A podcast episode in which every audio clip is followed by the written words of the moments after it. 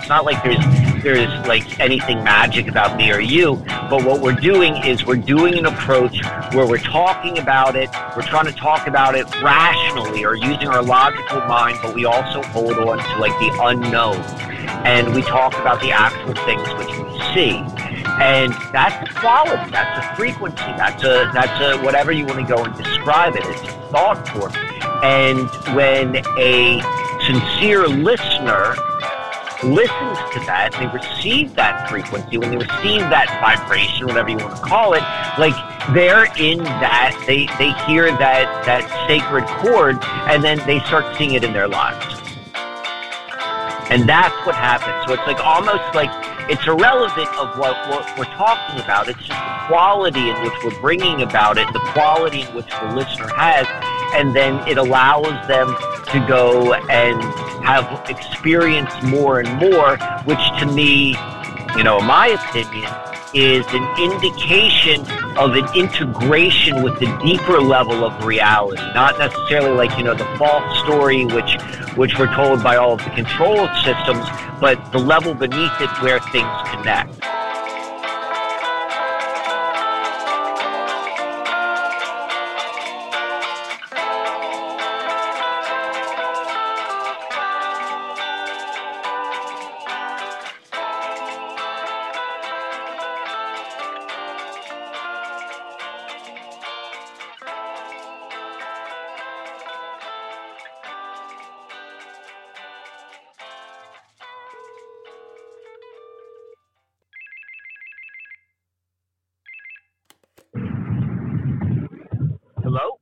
Uncle Mike, what's going on?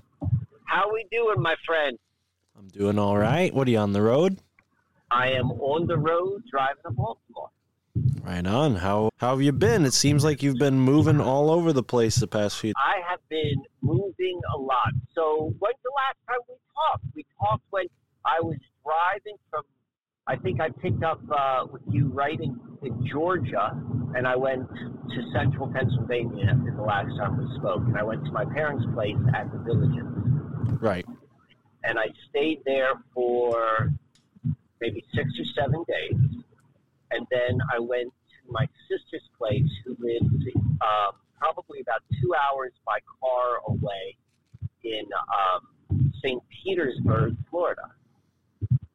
Right. And I stayed there for three days, and then I flew back into Pennsylvania, and I've been uh, here for two days, and now I'm heading back to Baltimore.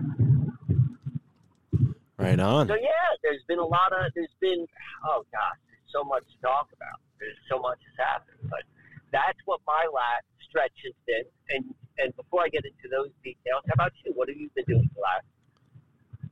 That is the life of a podcaster, you know, just uh podcasting. I I went on a drive yesterday, but yeah, nothing really too notable. I have a few things for sure that we could talk about, but I'm way more interested in your journey and what you've been up to. All right, so maybe I'll begin starting with this. So we're going to look at it from a bit of a synchronistic lens, and there's another term I want to use that, which which describes the same lens, but also in a, a different in a different language set, which I think also helps people to understand, like kind of how the, the approach. And so it's called dream walking. Hmm. You ever heard of dream walking before? No, but it's funny because that's exactly what I was gonna say. I, I've been having dreams every night for the past week. Just seems like it's out of nowhere. And I told Tara, and she said, "Oh, it's probably because we're in Pisces season, Mark." Uh, yeah, that would definitely like you know Pisces is certainly the the archetype for dreams. So it's eighth house, actually eighth and fourth house, but which would be Scorpio and, and, and Cancer. But yeah, definitely like that's without a doubt. But no, I don't know what dream walking is. Is that So dream walking is a term, uh, is a term which refers to looking at your your waking events, so your walking events. You're like physically alive and walking in the material world, but viewing it through the lens which you would view your own dreams, like kind of from the symbolic lens. Which is very much like a synchromystic. Synchromystic often looks at a focus on the synchronicities, but you're you're you're you're trying to um, extract the value. If you're trying to extract the value or a meaning from it, is like you have to then look at it through this in a similar way of which you may look at a dream. And so, dream walking is just the process of understanding your own journey from that lens. And so, that's what I'm going to do. For I'm going to begin this this this little uh, this little story with a little bit of dream walking practice. Really, they're two parts. So where I where this where this journey really began was in Baltimore, and the place I talked I've talked a lot about this location where I am in Baltimore and how it overlooks this park and, and all this sort of stuff and how amazing it is. Right. Uh, the the park itself, and I, I don't know if you and I spoke about this or if I spoke about this to someone else, but the park itself was in the at the neighborhood which I which the house is located in was once all of the property of this guy, and I can't recall his name, but he was this Baltimore, I don't even know what you call it, industrial engineer, and his specialty was railroads, or at least that's what I'm going to ascertain because he went to Russia and he designed the railroad system, which went from, I believe it's Minsk to St. Petersburg huh. or maybe it was Moscow to St. Petersburg. And then he came back to Baltimore and he had a lot of money and he built this big estate. And the big estate is called Crimea, C R I M E A. So it's got all of this kind of Russian implications. And particularly, uh, I guess that would be like what we now think of Western Russia. So, so, so kind of near Ukraine, right. like in that sort of area. So we're dealing with, with those sort of Thomas DeKay Winans. Yes. Yeah, yeah, I thought it was funny because there's a little bit of a one in there. Right. right, right. Yeah. Okay. So, uh, yeah, so I mean, I just know about what's like the, his Wikipedia story. I haven't gone any deeper than that. Like, you know, that's that's my basic understanding. I've never heard of this guy until I moved this house. So anyway, so all so that's kind of the starting point. and then and then the yeah i would say the the conclusion or at least of like the the the the real journey part of the travel of the trip was in st petersburg um, florida and that was never really part of the mission or when i was originally originally going to go down or knew i was going to go down i knew that i was going to see my parents but i wasn't planning on seeing my sister hmm. and so that kind of unfolded naturally while I was down there. And I went down to St. Petersburg and, and, and so that was kind of the conclusion. In St. Petersburg, Florida, which is on the Gulf Coast, across Tampa Bay from the city of Tampa, it is a very popular tourist attraction or tourist destination for for for Russians and for Eastern Europeans. It just you know naturally maybe because of the name, maybe for some other reason, but it it it has a large population, tourist population of these very like kind of well-to-do, affluent, um, like you know, Russian folks. So all of that is happening at the same time. Like this, this Ukrainian-Russian war has been um, propagated in the collective consciousness for at least six years now, right? Yeah. And it's gone to a head at the same time. It's come to a head. Hmm. So, so it's like I see those sort of things, and and uh, you know, my mother's side of the family, they, you know, both of her parents were Ukrainian. They were born in, so I've got a little bit of that going on. So whatever that means, but I'm looking at it more from a dream walking perspective. And so, you know, we, we think about it as is is different countries, or we could think about it as different countries like Russia and Ukraine but really any sort of place in the world which is kind of touching. Like it's it's kind of the same sort of, of, of people, whether that's in in in in Asia or Europe or South America or North America or Africa. Like it's it's there's more similarity there than less similarity between the peoples and the cultures.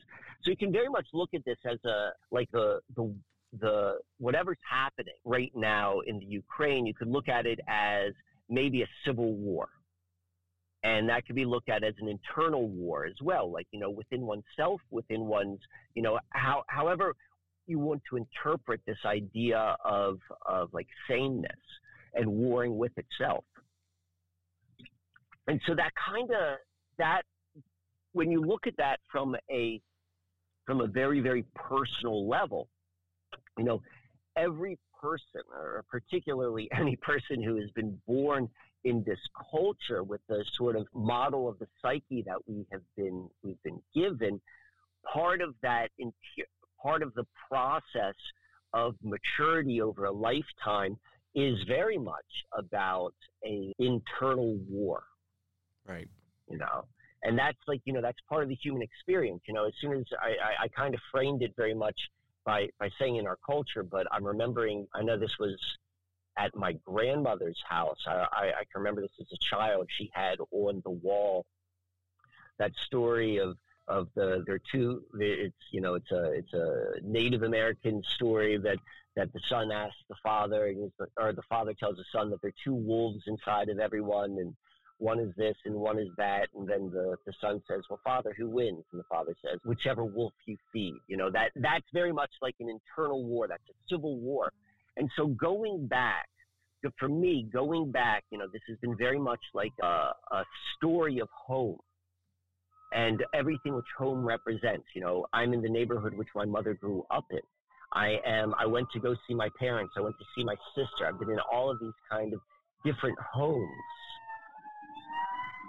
that it would make sense that on when you're looking at in, in, internal stories, they're not just your own; they're also they're they're also within your your lineage. You know, you learn it from your family, whether it's by learning what their behaviors are in your first seven years of life, or whether you want to say it's DNA, or whether you want to say it's something else. Whatever it is, it's true. Like you know, you're passed on the behaviors which your parents have, guess what? Their parents had it, and they learned it from their parents, most likely. So it's like these behaviors are passed on. So the point of all this, you know, the point of this whole journey and looking at this, and it's it's really nice to have this this opportunity in the car to to kind of reflect and uh, on, what it is. Is like this is tapping into that type of archetype, and I'm seeing it both in myself on an individual level, and we're also seeing it on a collective level. And my guess is I'm not the only individual which is kind of tapping into this thing, but that is really what it seems like is is is the preface of what that this journey has been for me. Right. Returning to that family archetype. And like like stepping into it. Like not not with not with an expectation of solving, but an expectation of maybe uh, greater awareness and acceptance. Okay. And I mean that in like the, the, the most grand general sense, meaning that it could be applied to any sort of scenario. And so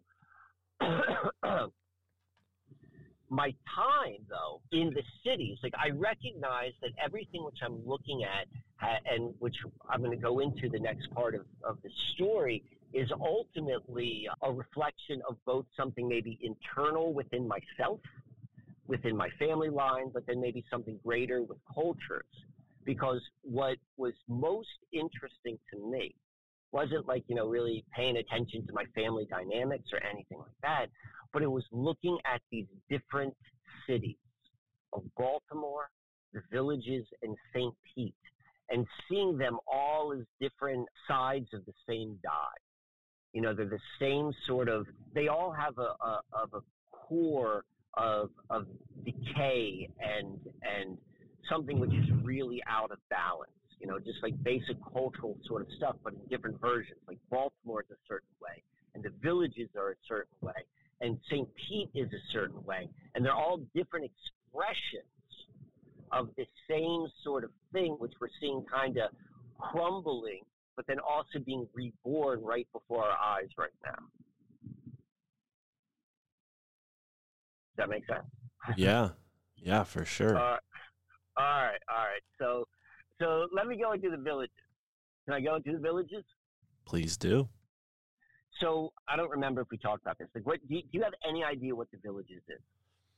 We might have talked about this. I don't know. Maybe I'm confusing this story as dealing with your parents when it was dealing with somebody else. But am I incorrect in thinking that these villages have something to do with Disney, or was that a different oh, conversation? Oh, you're spot on. You're spot on. okay. Spot on. So, so the villages is the world's largest active adult community.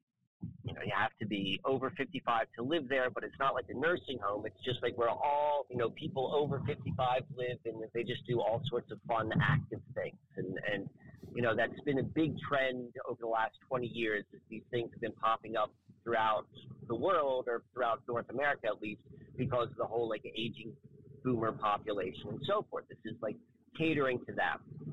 So this is the biggest one of them all. It is 20 miles from end to end. And the whole thing is so it's it's north of Orlando and and it's connected through Disney in this way. that Disney has a consulting arm and they bring the Disney know-how. I say that in quotation marks to whoever hires them as a consultant. So looking at Disney without judgment, like, you know, Disney is, is, is this sort of decrepit part of, of culture, like scratching that and just saying, like, what Disney does, they do better than anyone. They do better than friggin' anyone. Like, their fit and finish of their product is like, you know, it's the highest level of, of, of amusement parks and fantasy and movies. Like, they, they do it well. And so the villages hired Disney consultants to bring that level of of doing it well to what the villages is. And so it is in the to the same degree that when you step into Disney, Krakus. You know when you're driving on the highway and then suddenly you see like all of the, the, the brake lights? you just hit the sea of brake lights.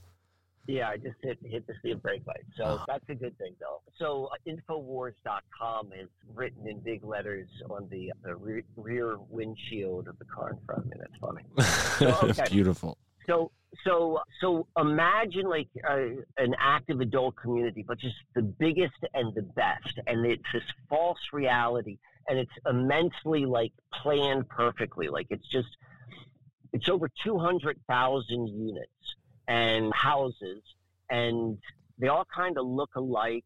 It's got a very like kind of cookie cutter feel, but they're all each person has brought their own like flavor of uniqueness. Like in the same way you get a unique flavor of any way you get your Starbucks coffee. Like, no, I'll four pumps of this or two pumps. Like it's like there's an element of, of uniqueness, but it's like but it's within that like weird that like very limited sort of world.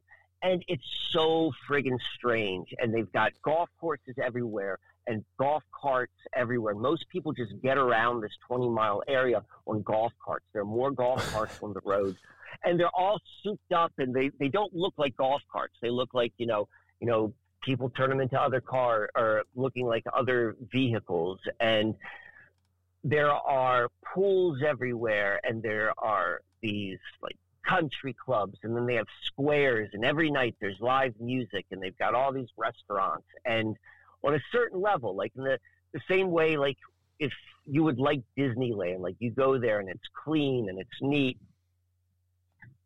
and the rides and people are in costumes, like it's it's kind of fun, I suppose.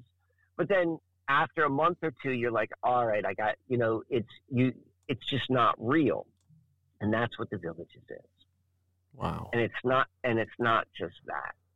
You've got two hundred thousand people in the most unnatural um, environment. Like if you look at the history of humanity, like never have we taken our elders and separated them from from the next generation.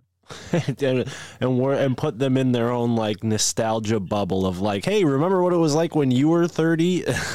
Totally, totally. So it is both sides of the equation are getting screwed. Okay? Because there is something very meaningful and real as when one gets at the end of their life and they are able to share. Mm. and they no longer have to carry the sort of burdens that you carry when you're 30, 40, and 50. Right. And now it's like you're at a different period of time. And if you think about it, like, you know, in, in like however you want to imagine when humans lived in more of a, like in a communal sort of environment, it's like, um, you know, maybe not everyone would make it to 70, 80, 100, whatever. But like each person who does, like there's a, there's, there's a, a growing amount of, of love and respect between the community and the wisdom and all that sort of stuff. That's robbed from all these folks. That's robbed from well, them. and and So- from so- their and from their kids and grandkids. I mean, everyone, everyone Yeah. loses out. So we've got those people, and we put them in Disneyland, and they're separated from something, but they're given this false. They're, give, they're given this. It's it's like a skittle. Like the villages is like a friggin' skittle. You know the Skittles. Like Skittles were invented. They were they were designed by by by food scientists, chemists who know the human brain like perfectly embodied. They're like, well, we like this much crunch and this much sugar and this much tang and colors, and we want this.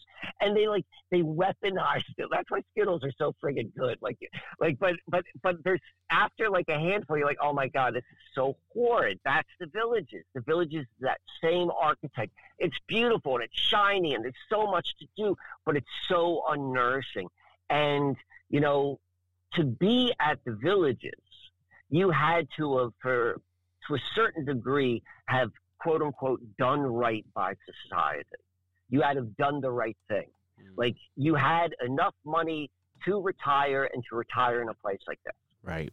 So it's like that by definition, if you're at the villages, you are to some degree, and I would say a pretty high degree, like you have been someone who's gone along with the system your entire life. And this is your reward. Right. Skittleville. And so it's that sort of like consciousness, and they, it, and probably ninety percent of them are like doped up on just like regular pharmaceuticals, which they're all taking like thirty pills. It's my opinion. It's my personal opinion. There's literally something either in the water or the in the uh, maybe the frequencies electromagnetic because it's so strange. It's so strange. That I'm going to give you an example in a moment. But I never feel. I always feel I don't sleep well. Like I feel, and I don't know, is it because I'm near my parents? Is it because there's something else? But like I never feel right. I've been down there like maybe ten times, and since they've been there for at least maybe ten years. So there's so there's something about that. And then there's this other thing. It is immensely active. Like everyone is just like riding their bikes, they're playing golf, they're taking walks. Like the whole place is just packed, packed with people. And everyone says hello to everyone when you pass them. And because it's so packed with people, you're like passing like more than you normally would see. It's not quite like being in a city like that dense, but it's a whole lot more than just like walking through your neighborhood. Right. So it's a little everyone- overwhelmingly extroverted. Yes. And it's friggin' fake as shit. oh Like I oh, mean yeah. there's a level there's a level of authenticity. Like it's like like these people are genuinely like, Hello, hi, how are you? Good day today you know, like whatever, whatever the fuck they say, like like there's like an authenticity, like they wanna say that and they wanna make a connection. I would say like that is like the natural part of being human where where this is a time in their life they want connection and it's not coming out anywhere way normally. So there is something authentic about these people wanting to communicate, but then there's something which is is not real about it. And I was talking to this uh, to my mother, and that's kind of you know that's a little bit. I approach it delicately because I'm I don't want to be like shitting all over the place she lives, but but at the same time, so I'm talking to her about it about being strange, and and I was giving this as the example, and she's like, well, you know, it's nice, it's nice to say hi to everyone and all this sort of stuff, and I'm like, yes, it's true. But if you were not in the villages, would you say hello to every single person you walk down the street? Would you say hello to them? And I was like, would you even want to? And she's like, no. And I'm like, and do you think any of these other people would? And she's like, no. I'm like, so we can see for certain that this behavior change. You become someone who you're not. right. This is. Do you think this is the only example? Do you think this is the only occurrence where you're becoming something that you're not? And that's kind of like what these false realities do. I'm and and seeing and seeing the villages in that light after coming from Baltimore. I'm going to compare it to Baltimore in a minute, but I want to just give one more thing. Uh, yeah, I'm going to go with this one thing about the villages. So the villages, as you just heard, it should be quite evident that I don't have the most positive of opinions of the villages. I wouldn't either. So I go down there, and I'm coming from like like a, a rough a rough couple of weeks. No matter how you want to how you want to look at it. I mean, just from the fact that I'm living in a house without heat, and I'm showering outside, and like my my my my my body sense of what cold means has changed, and like you know, I don't have I don't have a place to cook. Like all, like I've been kind of roughing it, if you will. Mm. And I go down to, to the to Florida, and and it's maybe like 68 degrees out there, and everyone in the village is complaining. My parents and like their friends are like, "Oh, it's so cold down here. It should be 80 degrees." And I'm like, "Oh my god, this is so amazing." And I couldn't believe it. And so they have they've got they've got pools all over the place and they're really they're really weird about all this sort of stuff. Like everything is like very micromanaged, and they've got like certain pools where you can bring grandkids, and we got certain pools where like no one under the age of thirty is allowed. Like even like if you're like a, a child, a grandchild of of of one of the village's members, and and that's what the young people be for, because a lot of people come down and visit their grandparents. So this pool which was the closest one to where my parents lived, like a five minute walk. I would go and maybe go there, uh, walk over there at 10 in the morning, and it's maybe 65 degrees. And this pool is, it's really friggin' nice. Because I told you, the Disney folks, they do it well. And it's got a good scale. Like, it's bigger than like a pool you would see in someone's backyard, but it's not like an Olympic pool. It's somewhere like in between, a little bit more smaller, and it doesn't get deep. It only gets to like five feet deep, and it's just like really well situated. Like it, it, it, it's nice. It's like you know, if you have a sense of place, if if you are affected by architecture, if you're affected by how things are laid out, which which most people are, like this one is done well. Proportion is all good, and I would get there in the morning, and because it was so cold, no one would be there. I would literally have this entire pool to myself. And it's maybe 65, 68 degrees. And I'm like, I can't believe how warm this is.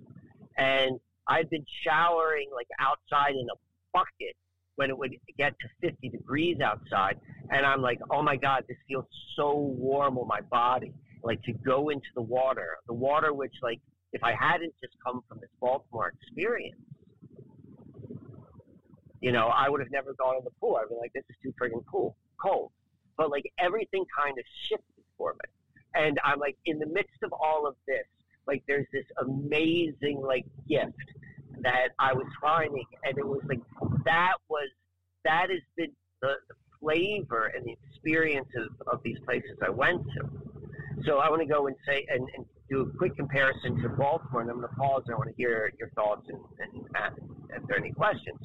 So the villages is a skittle, and you know, no Skittles is the best way to be. But like you know, like a Skittle, I might eat a Skittle on Halloween. Like when kids go trick or treating, and I, I see some Skittles, like let me go have a Skittle. I might have like two Skittles a year.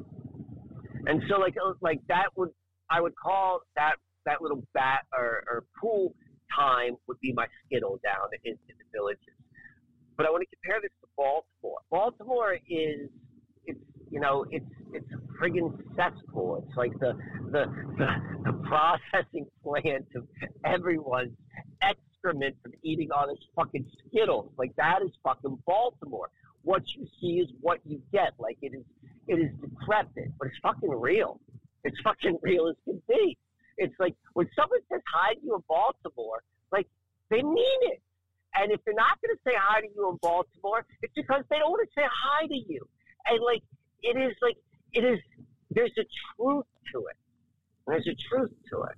So the one last thing I'll say about Baltimore, I'm not going to get deep into this, and this may lead us down into the conversation, is right when I was leaving to go down to to the villages, I get an email from someone and someone who heard what I they this podcast, and they said they said, hey, you know, what do you know about Edgar Allan Poe and, and Edgar Allan something about Edgar Allan Poe, and Edgar Allan Poe is he's he's a Baltimore connection, like he's linked to Baltimore. But just from the very fact that the Baltimore football team is called the Ravens uh, is an indication of the level of the Edgar Allan Poe connection because he wrote The Raven there. Edgar Allan Poe is not who we think he is. Now, I'll just leave it at that. But that coming to light also in correlation to Baltimore. I did not know this until this person brought up all this Edgar Allan Poe stuff. I was like, I had no idea that this is part of the energy of Baltimore. So this is the comparing and contrasting which I'm seeing. So let me pause right now and give you an opportunity to, to just kind of reflect upon any of that. Right on. Yeah, we have talked about Edgar Allan Poe probably last time we spoke on the podcast. And yeah, as you were telling me about the villages, it just it reminds me of this feeling I get from my father's parents because they are very much the epitome of the boomer generation. You know, like my you know, my grandmother worked as a secretary at a high school and my grandfather was a firefighter, you know, so very like in the state type jobs. And that's where they go. They went down to Florida. They, you know, they're not living on a high horse or anything, but it is this feeling of like we did what we could for us and we got ours. Now you do the same. And I'm almost like, hey, don't you realize that our generations are way different and things are way different now? And, you know, they don't want to hear that. And that's been like the past eight years of my life, you know, especially when I dropped out of college. Why are you, why are you dropping out of college? Well, because it's not the same as it was when you were, you know, when you were getting out of school and, and going to get a job. Like it's we're living in a different world, and it feels almost like that generation has been almost used as this like poster child throughout the past century, and like you know, I don't know, maybe I sound really jaded you know, from my generation. I'm only 27 for folks who aren't aware, but you know, it kind of feels like they got the best ride in the past 100 years. You know, they had it the easiest. Things were great, you know, and they and they have this whole nostalgia, this whole culture of oh, the good old days, you know. But it almost feels like they're there's a cognitive dissonance there where they don't realize how they took a part in making the world the way it is now. You know, like their their attitude of me for the sake of me left us in a world where you know it's only one generation so i can't put all the blame on them but they put us in this position i think in some way, intentionally or not, where we were sort of, I don't know, left without the same opportunities they had, for lack of a better way of explaining it. But the villages is just a sort of, for me, an incarnation of that. What do you think, Mike? You just hit on one of my favorite topics to, to talk about, um, and it has to do with generational management. And so, so the first thing is I'm I'm Generation X, so it's easier for me to see the dynamic between the Boomers and the Echo. Right. Okay. So let's go and look at the villages itself uh, from this dream walking perspective. Uh, the villages is the biggest is the biggest example culturally of this like artificial artificial controlled society targeted at boomers. Okay? Mm-hmm. That's what it is. And the village is so weird. I think there have been like three different documentaries made about it. The reason why you make, you know, after like the first one, like someone who saw that, it's like, nah, there's more to the story. And someone saw the second one, it's like, nah, there's more to the story. Because this is like This is this place is abnormally strange. So it is a symbol. It is showing. It is a demonstration of the entire friggin' boomer experience is that fake. This is just like the icing on the cake. And and so a couple things, like as you were describing, like as you were describing the boomer, um, like your your viewpoint of the, of the, of the boomer. So first off, is like what is always true of changing cultures is the good old days and nostalgia. Because culture change changed every 20 years. The people from the 50s look back at like the 20s and like, you know, the people in 20s look back like, remember when? Remember we didn't have all this shit? Remember that? And it's become more and more acute. Mm. there, there was a time when the boomers hated the greatest generation. That's the generation before, and they were known as the greatest generation. Boomers like, F you, man. F you. Like, that's the entire 60s movement is like, you know, they were this rebellious youth because they didn't get along with their parents. Like, they went through the same sort of shit. Um, and they really were the new generation. You're absolutely right. And there was, and but they sit within the model. You go to college, you do this, then this is what your reward is, and you go and do this. And we're going to give you all these drugs, and we're going to give you this, and we're going to give you all this sort of shit. Like you give you the Vietnam War. Well, and my Where's grandparents were the squares on that end of the equation too. So they weren't even like. I think right. I, my dad kind of grew up on the tail end of that because he was born in the early '60s. So you know they were a little so, too old to become hippies, and he was a little too young to take part. Well, it would probably be like imagine 20 years from now, and when people talk about millennials in a very, very kind of general sense, they may use the hipster as the symbol of youth, right? Mm like could you see like in 20 years like that's a nice way to encapsulate uh, a movement? But then when you think like living here like you know i don't really know that many hipsters. Like you know the hipster sort of archetype isn't really my reality. It's not that big of a deal. So that was true back then too with all of their symbols of the hippie. Right. So like you know we begin to see that. Um, if we think about the generation like think about selfie generation fast forward 30 years from now, assuming like there's still like culture like we know it 30 years from now, like in terms of an organized function, like that would be the most me oriented generation you could ever imagine. There's no way that does not become like so self centered focused. That's what the entire social media movement has been designed.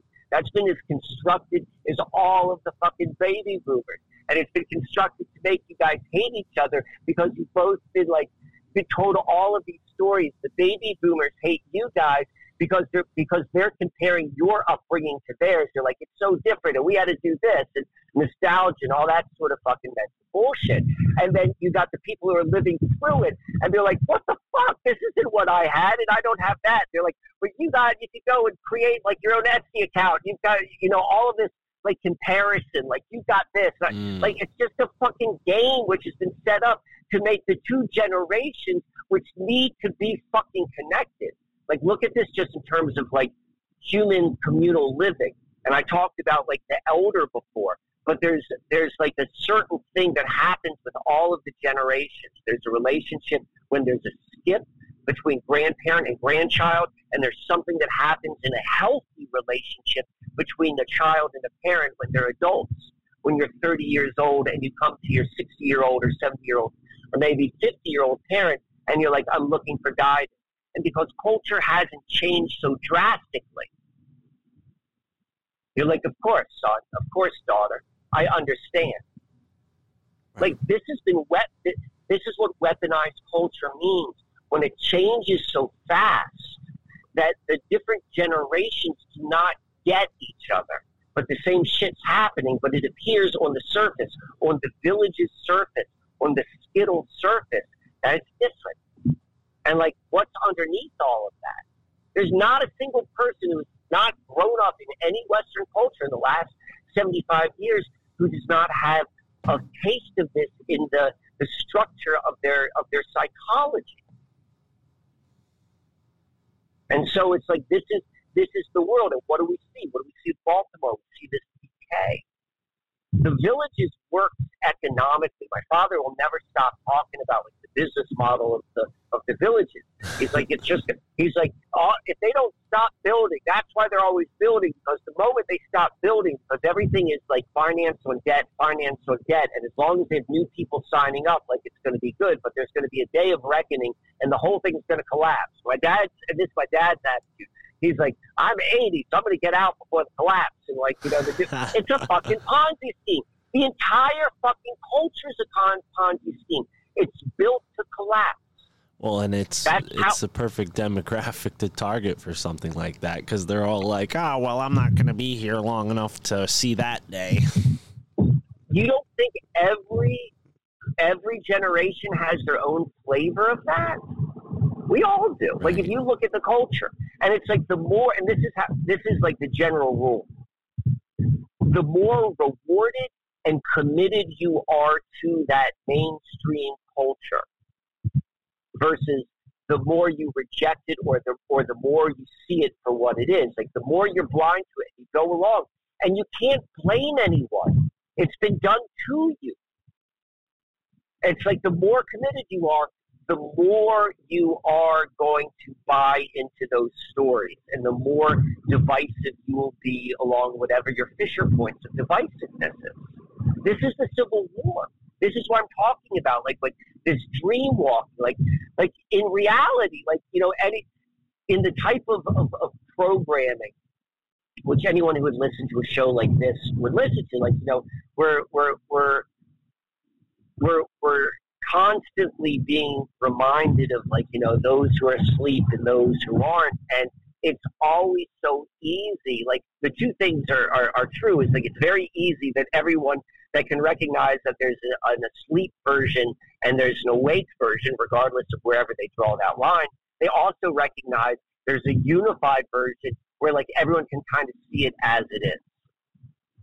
And so that to me is really what, what I'm hoping these conversations are, are about is like when we recognize like everyone is in this and recognizing how how committed they are to these device stories and understanding like how they got them, how they got those stories to begin with. Right. Yeah. Because everything you say about about the dynamic which you are experiencing between the the echo and the you know that's what it's a boom boom and then an echo. They're connected. They're linked. And everything you're saying is an experiential truth on both sides of the equation because that is how it has been designed. And it's been designed to collapse at a certain time, and when it all does, it's like that's when it's easy to move to the next system. Hmm. And it's the same game. That's how it's always been. And that's like, and what's so interesting, let me go and, and, and, and segue uh, to this, you know, and I'll get off my soapbox for a minute. Like when Hoffman talks about these large scale Masonic psychodrama rituals. And he talks about them historically as like the Son of Sam murders in the 70s, Unabomber, um, Charles Manson. Right. So these these these were targeted. These are tar and you understand. He's talking about it from a dream walking perspective, and he's also talking about it from an operational perspective. But these are the mechanisms of how you create the trauma in the collective mind of the generation. And as you see, you know, it has to become more and more acute because there becomes a, a it's like with any addiction. It's like in order to still get the high, you need to up the dosage. And this is why it goes to like more extreme of like 9-11 or like, you know, mass shootings or what have you. Like you can go and see those events. Like this is how that, that, that boomer generation got some of their psychological scarring put in place. Right. Yeah, yeah, I definitely think that that's a big part of what propelled me into this just set of thought, you know, like when I was young, I would go to my grandfather's house and he would be watching, you know, Fox News, war in Iraq would be on the television and I just started to become really disillusioned with like this, you know, bond that I had with them, con- not on a emotional level, but more of on like an intellectual level. Like I thought we all saw the world the same way. You know, I was learning from them. And then I started to see what was happening on the TV, and it was like, you know, it was like it was curtailed to give my generation one response and their generation another response. And then that began like this division where, you know, they started calling me a bleeding heart liberal and all this, you know, this rhetoric at that time that was aimed at people who were anti war, you know, and then when Obama came into office, it was like, you know, mildly racist comments that, you know, my whole life I had been kind of exposed to all cultures because that's just a the area that I now. yeah it's uh, you know the area that I'm in particularly probably is more diverse than others but still it, it just yeah it's the world we're in now and yeah it just you know those those two sort of time periods from the Bush era to the Obama era, I saw like this really drastic like divide between myself and my grandparents and then with Trump then the divide came between myself and my parents even you know? Not that i had seen eye to eye fully with them before but you know now it seemed like everybody was arguing about this stuff yeah yeah. Like, and you could keep on going with that. Oh, like that's that's the model. That every every line of potential division, every line of potential division between people, two people, is a fissure a fissure line, like a crack, a potential crack. And the more fissure lines you have, like you know, the more, the higher the probability of a collapse and destruction. Like there's a, I mean, it's been going on for a while, but like there is, there are almost infinite now fissure lines in culture, and they are all of just ideas which were not in the collective 20 years ago, 10 years ago, five years ago, 50 years ago. And so people grow up at a certain age to think this is how it is. This is what nostalgia is. This is what nostalgia is. Because when you're 50 and when these lines and when culture changes its value, you will talk to other 50 year olds about, do you remember when it was like this? Right.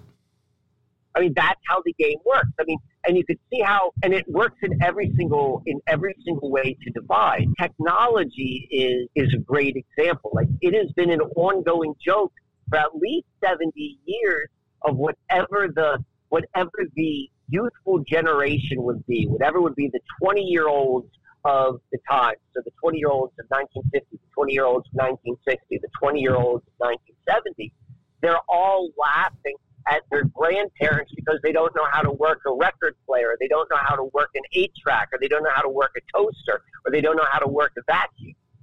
In the same way, you know, we would laugh now. Right. Like these are all ways which you just don't. You're like, I, we just don't see eye to eye. I just don't get it. You know, you see the world in a different way than me, man. And that is, and that is the separation. Those are not so individually, but within families, within cult, within within communities. Like those are the civil wars. Right. Now, I feel like you mentioned this, but we haven't gotten too far into it yet. But can you explain dream walking a little bit more, maybe how it pertains to this? All right. So we are uh, in my so dream walking is a way of looking at mundane events of life through the lens of looking at those mundane events as if it's a dream. This is a dream, you know, and we are analyzing the dream which we are we are experiencing right now. And so when you look at things as a dream, like you know, they're symbols that are connected, and which is very kind of like synchronistic. You know, it's very similar. And so, look what's going on in the world right now. So that's why I said this this this Ukraine thing You know, it has been in the they've been it's been hyped up collectively to various degrees for at least six years that there may be something going on in Russia and the Ukraine. Mm. And right now, so this is the mundane event. Right now it happens. This is the marker of when all of this six years of buildup has come to a head. So that looking at dream walking, they're like, okay, so so there's a buildup of something. Well, it's a buildup of. We're looking at it, and so I'm looking at this through my lens, through Mike's unique lens. Why? Because I, you know, and I'm not saying like you know, I'm saying it from the perspective we're both we're at the same time we're we're all part of this collective, but then we're also all having the individual experience. So I'm describing Mike's individual experience. So the this is my dream, but it's what I'm suggesting is we're all going through this right now, but this is how it's very clear to me. So all of this Ukraine sort of uh, buildup of civil war blows up at the same time I'm kind of going through that in my life. Okay, so I'm stepping into this greater dream, and I'm seeing that from both me going from Crimea to St. Petersburg. This is Russian. This mm. is the hmm. same time as as this Ukrainian thing. This is very close to me personally because this is the neighborhood where my mother grew up and her parents were both born into Ukraine. You know, just like things like that, things that will only have meaning to me. That's the thing with synchronicity is like it's it's meant to be a personal conversation. The, and what what does that mean? Because when you tell it to someone else, it's like it doesn't have the same zing as it does to you. Like when you see whatever your magic number, color, word is, and you see it out in the in the universe, you're like, oh, I just saw such and such. You're like your friends are like, yeah, okay, that's cool. It doesn't have the same zing. That does not take away from the fact that it has a zing for you, but it, it doesn't translate. So I'm kind of sharing my zing. Like I'm not saying that this is a a um, it should have the same zing for everyone who listens to it. But if anything, as a representation of like, look what's going on and like see what's happening with you. And the reason why I'm I'm saying that this is so larger culturally is because look at everything that's happening right now you know, and particularly as it relates to these cults are, are these generations. You know, there really is this this civil war going between the boomers and the echoes. And then the the the, the Gen Xers are kind of in between. And then the the whatever you call the I don't know what they're calling like the Gen Zs or whatever is being born like you know they're they're they're going to be something totally different. If you touched a tablet before you were seven years old, your brain is wired in a way which none of us will ever. And so it's like this is happening right now. And at the same time, the number of human beings who are listening to content, creating content like you and I are discussing right here, like that number has never been bigger. You know, 10 years ago, that number was one tenth as it is right now. And 10 years prior to that, it was one tenth of what it was, or maybe 120th. Like it's getting bigger, it's growing faster. Something's going to happen. Mm, right. I agree. And so it's like, like we're at that spot. And so when I say that I'm, I, am i am not looking for a solution of this dream walk, but I'm looking for an awareness and an acceptance of what it is of this experience. Like, you know, that to me is part of this process is appreciating this process. Like, this is what's happening right now, and like we'll see how this unfolds. But my guess is like the, the the the differences are becoming greater and greater. Like you know, life changed after the events of September 11th, 2001. Life changed after the event of, of, of Columbine. Like all of these stories, like they there was a little bit of a shift, and it's getting greater and greater.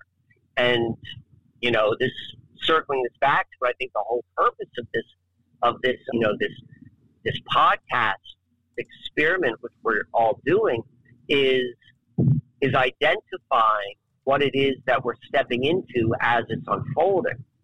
Can I give you a? So that's the dream dream walking. So yes, please give me. Can I give you an example? So, just a few months ago, a fellow podcaster reached out and said, Hey, Mark, I know you live in Connecticut. Would you be interested in doing an episode on Sandy Hook with me? And I thought, you know, uh, maybe I'll think about it. But I said yes, you know, kind of hesitantly. And I'm not totally unfamiliar with the case. In fact, I live pretty close to the area and I went and took a drive with Tara, you know, we went and took a drive through Sandy Hook and then another day that same week we were driving, we went through this area again, you know, just for whatever reason and we drove by and this is like a pretty well-known spot. It's like an insane asylum that's been converted into sort of a public park and a sporting area. So, you know, interesting enough, most places when they have an insane asylum that they shut down, they just, you know, destroy it or leave it off in a remote area. But no, here in this state, they take the insane asylum and they uh, turn it into a public park. So we drove by that. And then less than two, three days later, we're watching. Let me just be clear. Uh, how, where is this public park and insane asylum in location to, to Sandy Hook or Newtown? It's it's pretty much it's pretty much I would say within five to three miles of the old school, not the new school, but the old school. So the old yeah. school is where the events occurred. Yeah, yeah. So, okay, okay. So, so it's the same spot. The same spot. Right. So it is it is an odd area. So that's why we went over there. We just wanted to see what was going on, just see what we could sense, you know. And then within a week there's a story on the news as we're eating dinner, you know, my grandmother has the news on and Sandy Hook was, you know, mentioned because the parents of the victims were I guess, seeking a settlement over the, you know, gun manufacturer, and they won in court, and they held the gun manufacturer responsible. Which you know, I don't want to get into the politics of all that, but I just thought it was interesting that all of a sudden, you know, I go, and we didn't end up doing that episode for whatever reason. The guest that he had lined up didn't show, and we just canceled it. But yeah, it was interesting that in a similar way like oh here i am driving around this area and then it's on you know national news within a week yeah i think that's a i think that's a, a, a phenomenon which which i i would like to track generally speaking like how many people are having those sort of events because i think that's mm. happening more and more i know i'm having very much that same thing over and over and i'm asking myself the question like uh, because a lot of the events I only know just through the internet. I'm like, is this just is this the level of I can't verify if any of this stuff happened. Right. But nonetheless, nonetheless. So okay. So is there more to this story of you driving through and seeing the insane asylum? Well, as we're driving through, we're listening to Greg Carlwood's interview with Wolfgang Halbig, who basically, you know, broke down the case, and it's very compelling stuff. If folks haven't heard it yet, I would definitely recommend they go by and and check it out. But as we were driving, is that a new episode, or did you guys pull up at one when it was more topical? Yeah, no, this is this is an old episode because Wolf, okay, gotcha. it's dealing specifically with this topic of Sandy Hook. But as gotcha. we're as we're driving, listening to the episode in the town, Sandy Hook, we're driving by this church, the Church of Lima, right as Wolfgang is talking about his interaction with the priest who runs that church. So that the kind Church of, of Lima. Right, it's this Catholic church. It's I think it's the I don't know the saint's name, but the suffix is of Lima. Yeah. That's most that, that that's that's friggin' dialed in, bro. That is dialed in. Right. That reminds that's very similar of like I've told you the story before of when um, I was listening to Jay Parker, and then that night I was going to go for, for, the first time, and then I was going right. to go and do a starboard session. Same thing. Like it's that. It's this level of well, integration which I want to track. And like I'm like, okay, wow, that's wild, Mark. and after what you're saying now, I and I'm kind of it's making me think even more that this is something that's happening, you know, in like it's emanating, right? Like my friend who reached out to me and said, "Hey, let's do this podcast." Like he felt one of the the like waves emanating from this Ah. place. I felt it. That's Ah. what gravitated me and my girlfriend to driving there, right? And then, you know, within 3 weeks, 4 weeks of my friend and I supposedly doing that episode which we ended up not doing and me driving over to the town thinking I was getting prepared for the interview, you know, this national news story, Sandy Hook parents, you know, win a historic case, $73 million against Remington or whoever it is, which is, I'm, I'm almost certain they're also a Connecticut company. So it's so just, what, yeah. what did and uh, so could I, I I'm, I'm almost I'm chomping at the bit. I've got so much I want to go and reflect upon. Go ahead. Can I hop in here? Yeah, All right, yeah. Hold on. I'm just merging onto friggin' nuts. All right. So what, what was the last thing? that you just said? It was The Remington and the Oh, gun okay, company okay. being So in the Connecticut. story. So let's let's put into context Dream Talk of like you know what this or, or this of what this case is. What that case is, without getting into politics or anything like that, what this case is is a confirmation that this really happened. Otherwise, there would have been a case, right? You know how else? Of course, this this event happened as told because you know how else would the would the lawsuit go this way? There's an implication there. Right. All right. All right. So, do you know when Sandy Hook took place? 2014 or 13, I think. 2013. Ah. or no, 7. Ah. 2007. We pull up the, the date on the Wikipedia? Yeah, hold on. I think it's 2000 and something. Yeah, it's 2012. 2012. December Look at the date. 14th. 2012. December 14th. Okay, what happens in seven days? From from now? No, from the shoot, from that story being released into the public consciousness. What happened in seven days? What was seven days from that date? From December tw- 21st. Oh, December 21st, 2012. Wow. Yes. Put this in. So now we're talking about whatever whatever's going on. I'm gonna I'm gonna couch it this way because we're already talking this way. Look at this in terms of generational management. Okay. Think about so there there's really two variables that are in play with this event. So one is this event.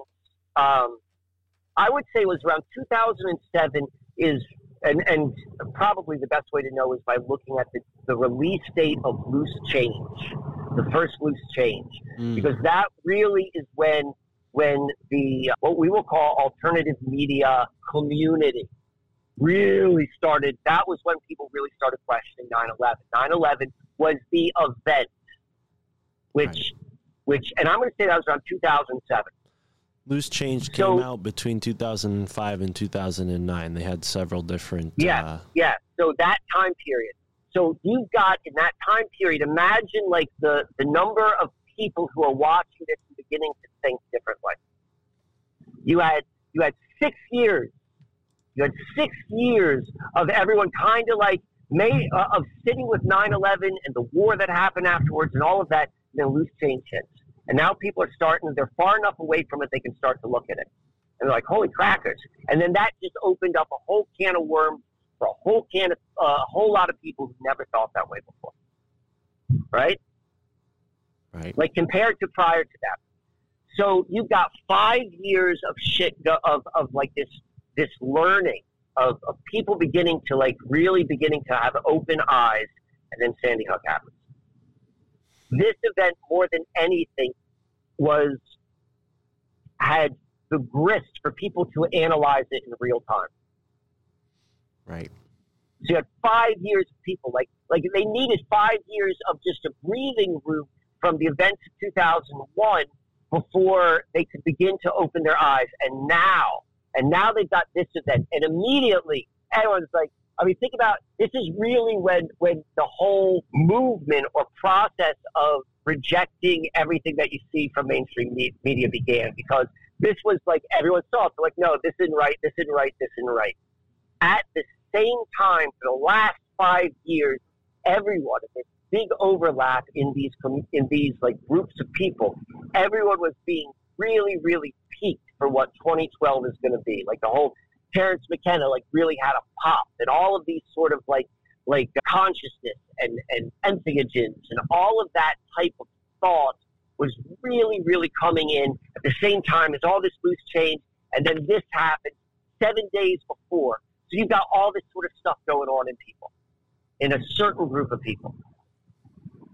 That is the significance of Sandy Hook. That is a major cultural event on the psyche of people, and it reached, it met different people in different ways. But that was a big deal. It was a very big deal. Absolutely. And so when you guys are coming back, like you looking at this now is like to me, I see this as like, well, so now we're going to look at this even more in an even more different way than than it has been before. Like there's new, there's new, there's even more growth. You know, we're post COVID, we're post pandemic. Right. So now. there's even yeah, like in this at while we're recording this, that was in, that to me is probably. I mean, without a doubt, that's the biggest uh, cold mental thing that's happened in, in my lifetime because it's affecting people so so tangibly. Like if you just watch a story of 9/11 events, September 11th, 2001 on the TV, that's not personal.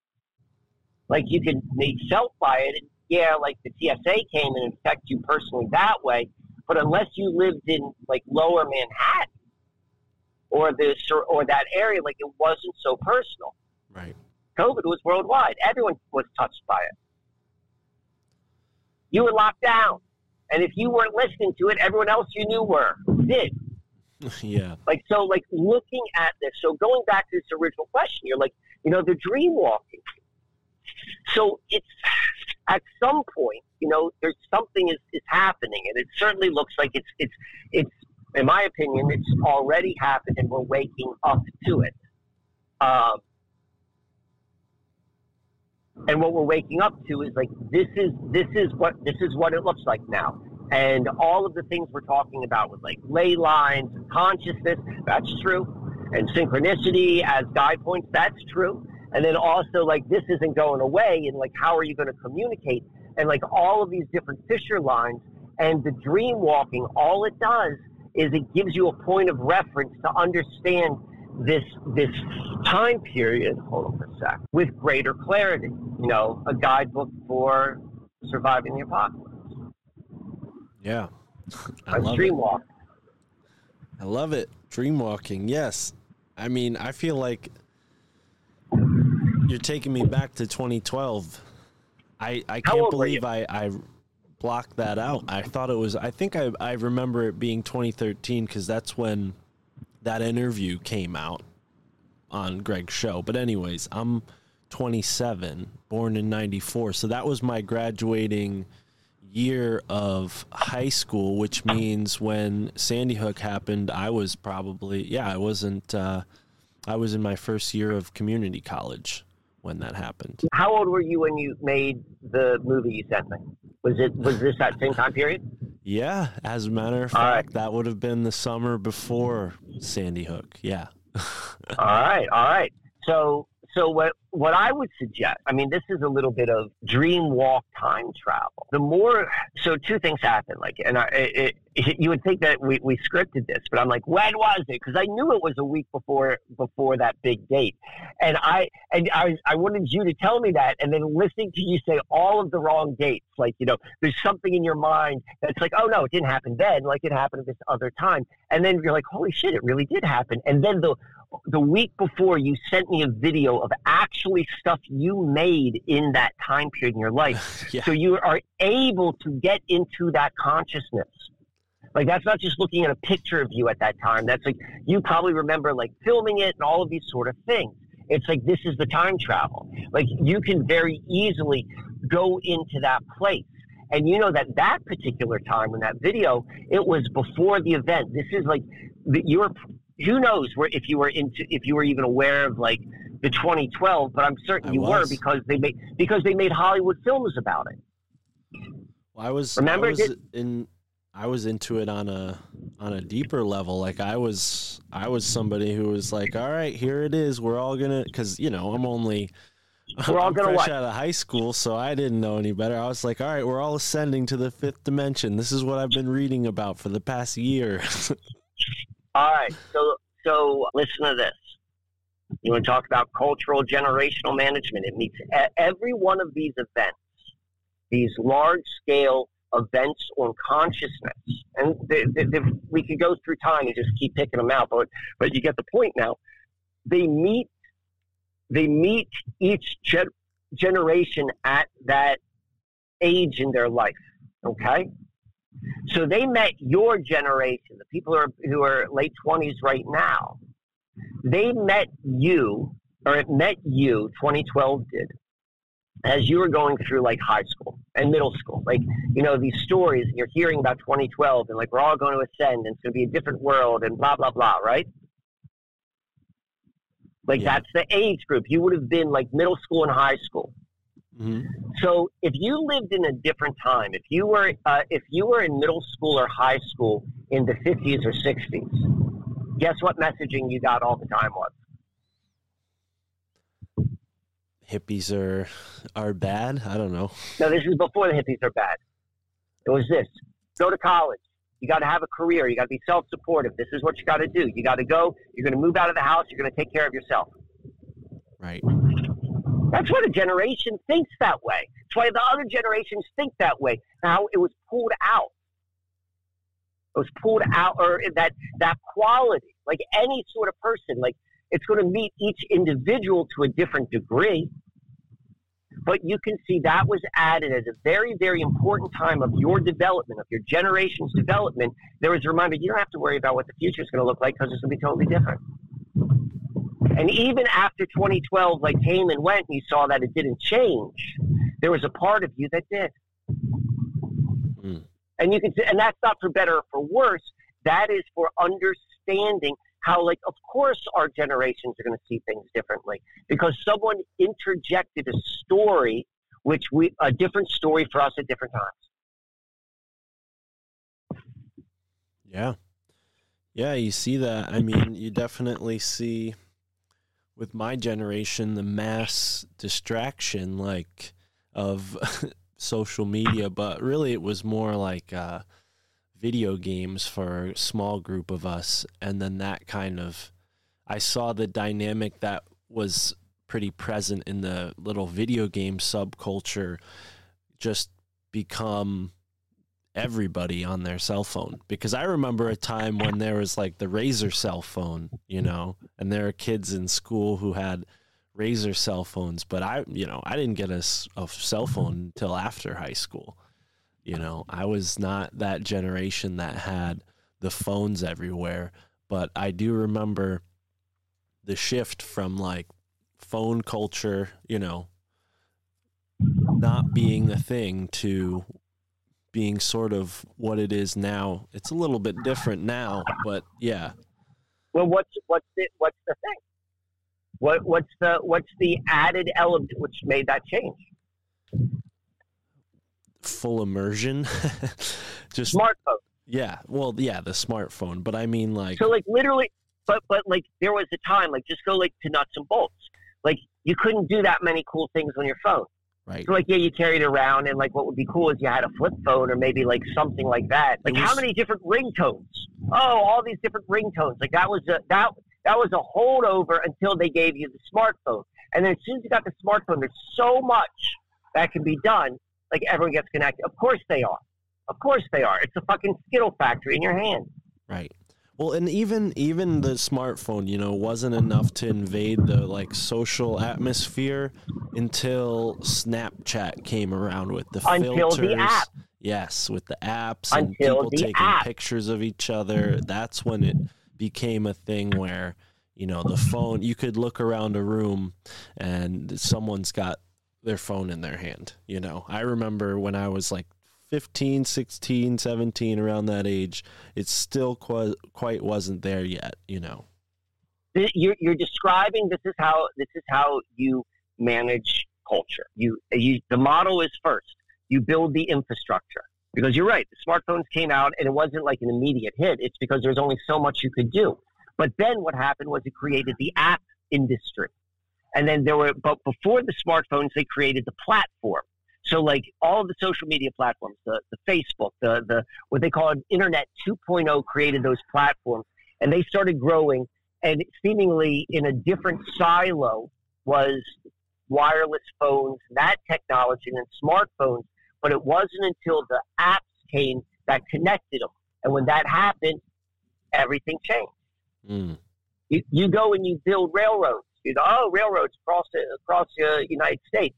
It wasn't really until the railroad towns some years later really started popping up that then like all of the change in behavior of how people live their lives happened. You build the infrastructure and then you build this and then all of these things come together and then everything changes. It's a modus operandi. Everyone who runs those sort of organizations, they become the the the mercantile billionaire class of their time. You know, the the railroad tycoons, the internet tycoons. Like it's the same sort of friggin' thing because it's the same model. Yeah. And that's coupled then with all of the other stuff, the Disney, the mental programming. This is how you can go. And when you become aware of it, you just see it for what it is. You just see it for fucking what it is. And like, and you recognize that, you know, this had to affect me because you can see how it affects everything else. This is like, you know, this is the, the, the, the, the, the benefit of the dream walker. Like there's a little bit of, of, of cleaning up which goes along with it, but that naturally occurs because of just awareness. And that's what we're trying to cultivate here with this handbook. And I would say that's exactly what we're doing. So everything we're saying like meets people in different ways. Right. Because I know this because, you know, I get emails from folks who hear what we're talking about and no one and people talk about different things. They talk about in a way which which was very personal to them. You know, we're all doing this. Right. This is me. All right, I'm pulling into uh, I'm pulling into the neighborhood. All right. Well, let me get one last thing past you before we wrap up here, because this email came in not for me; it came for Sam, and this was quite a, a synchronicity for everything that we're talking about. That I almost wonder if this person has listened to your work before, because they wrote to Sam, "Hi, Sam. My name is James." or I'm sorry. Hi, Sam. James Naismith did not invent basketball in Springfield in December 1891. Basketball was invented in Herkimer, New York, a year earlier, and the first game was on February 7th, 1891. So, you know, obviously, Sam. Oh my God, that's the best. Sam being a big sports fan, this guy knew exactly what Sam would like to hear about. So he sent him this email. Sam sent it to me and said, book this guy on tinfoil as soon as possible. But I thought it was fascinating considering you and I, you know, I'm looking in the Connecticut River, Springfield being on the Connecticut River. We just talked about that last episode, all the interesting stuff that our friend found about Springfield. And then this email comes in linking Springfield and Herkimer in this you know, history of basketball. I mean, look at that. Have you heard that before? Never. So I guess James Naismith did not invented or did not invent basketball in Springfield. I don't know. Maybe we just upset a lot of basketball, you know, nostalgic well, it, fans, but I don't know. I I wonder. Well, that kind of mirrors the whole Abner, not I don't know the details of the story, but Abner Doubleday is not the inventor of baseball, but that's like who's credited for inventing baseball. Mm, right. So, so that is uh, that is kind of interesting, and then yeah, that's that's that's good stuff. So I don't know. Yeah, I don't know what. Ooh, I have a link here. Let's see. I'll send you this link and maybe we could talk more about this next time, bud. But yeah, good catching up with you, Mike. I'll let you go. So, how about this next time? I want to. I didn't get into St. Petersburg and how it fits because it's a third point on this on this comparison of cities. which is really a an exercise into looking at at, at life through this dream walking lens. And St. Petersburg is very interesting too. So let's Okay. talk about that as well. And you go and dig up whatever you can on Nia Smith because I don't know if I'm going to have internet access. Right on.